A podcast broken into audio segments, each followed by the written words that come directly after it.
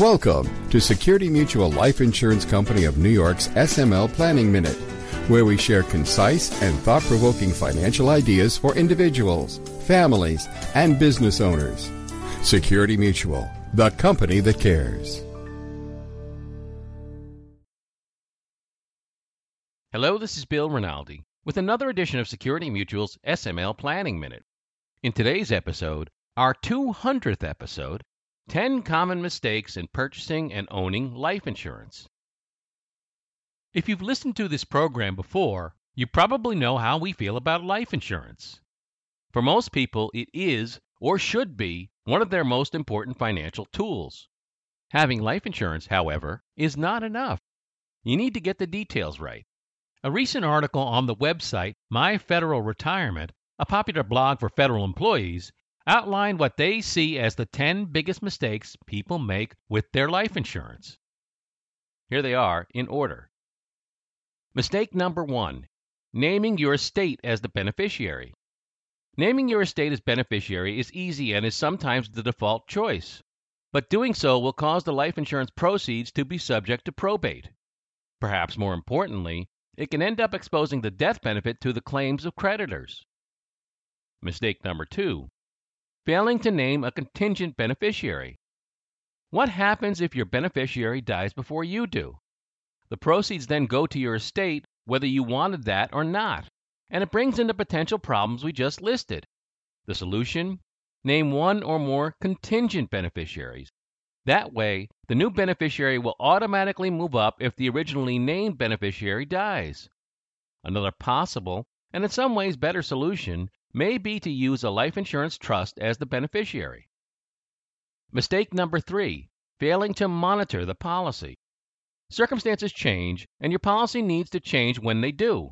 What happens, for example, if you get divorced? What happens if there are new children after the policy is issued? What happens if you miss a premium payment? Like anything else, a life insurance policy requires monitoring. You can't simply buy it and forget about it.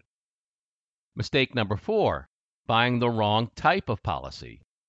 How long are you going to need this policy? How important is cash value?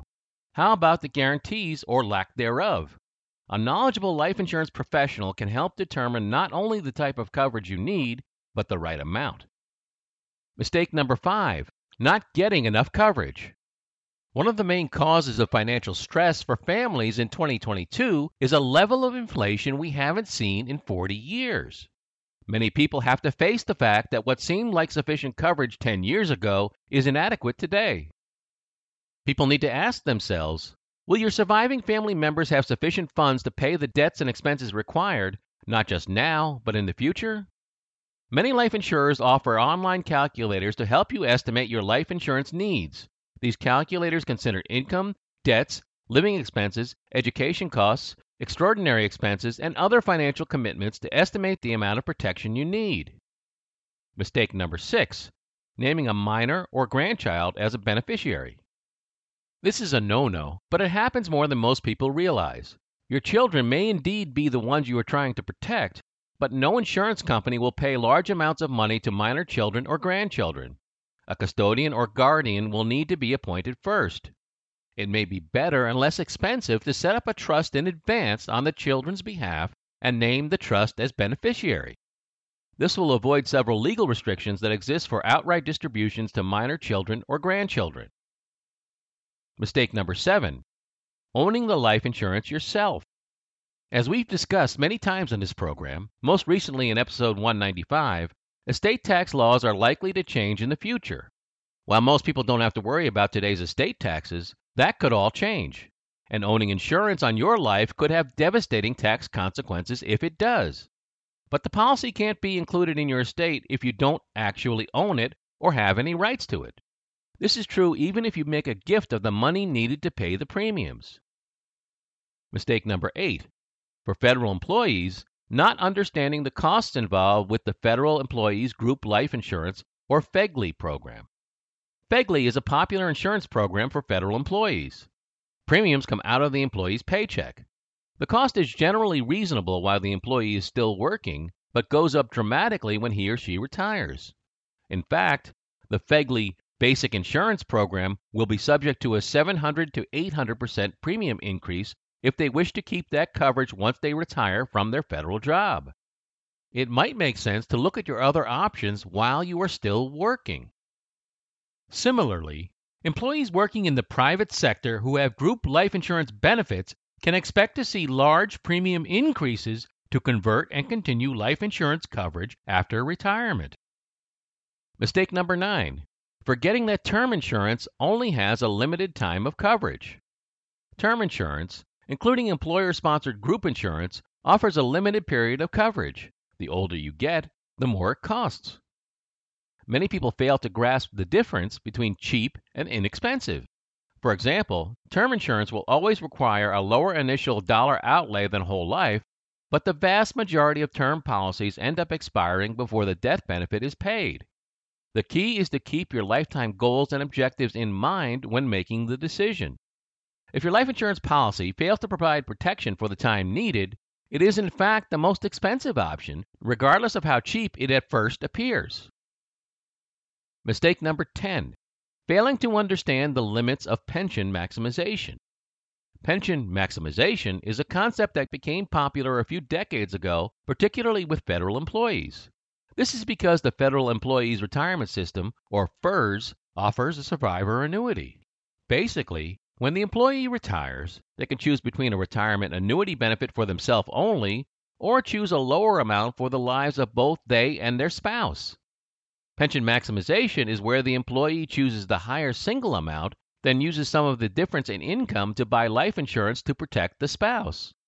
But there are issues with this approach. For one thing, the retiring employee has to be insurable. For another, he or she needs to buy enough insurance to meet the income needs of the surviving spouse. Finally, if all the additional after-tax income derived from electing the higher single life amount gets spent on life insurance premiums, you have accomplished little, if anything. Life insurance is a critical tool for almost anyone, but sometimes it can get complicated. This list is far from exclusive, and you need to plan carefully. Each person's situation is unique. Your Security Mutual Life Insurance Advisor can help you to get the process started. Your advisor will assemble your team and coordinate with your attorney and tax professional to review your situation and to determine the insurance plan appropriate for you and your family. This podcast is brought to you by Security Mutual Life Insurance Company of New York, the company that cares. The content provided is intended for educational and informational purposes only. Information is provided in good faith. However, the company makes no representation or warranty of any kind regarding the accuracy, reliability, or completeness of the information. The information presented is designed to provide general information regarding the subject matter covered. It is not to serve as legal, tax, or other financial advice related to individual situations because each individual's legal, tax, and financial situation is different. Specific advice needs to be tailored to your situation. Therefore, please consult with your own attorney, tax professional, or other advisors regarding your specific situation. To help reach your goals, you need a skilled professional by your side. Contact your local Security Mutual Life Insurance Advisor today. As part of the planning process, he or she will coordinate with your other advisors as needed to help you achieve your financial goals and objectives. For more information, visit us at smlny.com/smlpodcast. If you've enjoyed this podcast, tell your friends about it. And be sure to give us a 5-star review. And check us out on LinkedIn, YouTube, and Twitter. Thanks for listening, and we'll talk to you next time. The applicability of any strategy discussed is dependent upon the particular facts and circumstances. Results may vary, and products and services discussed may not be appropriate for all situations. Each person's needs, objectives, and financial circumstances are different and must be reviewed and analyzed independently. We encourage individuals to seek personalized advice from a qualified Security Mutual Life Insurance Advisor regarding their personal needs, objectives, and financial circumstances. Insurance products are issued by Security Mutual Life Insurance Company of New York, Binghamton, New York. Product availability and features may vary by state.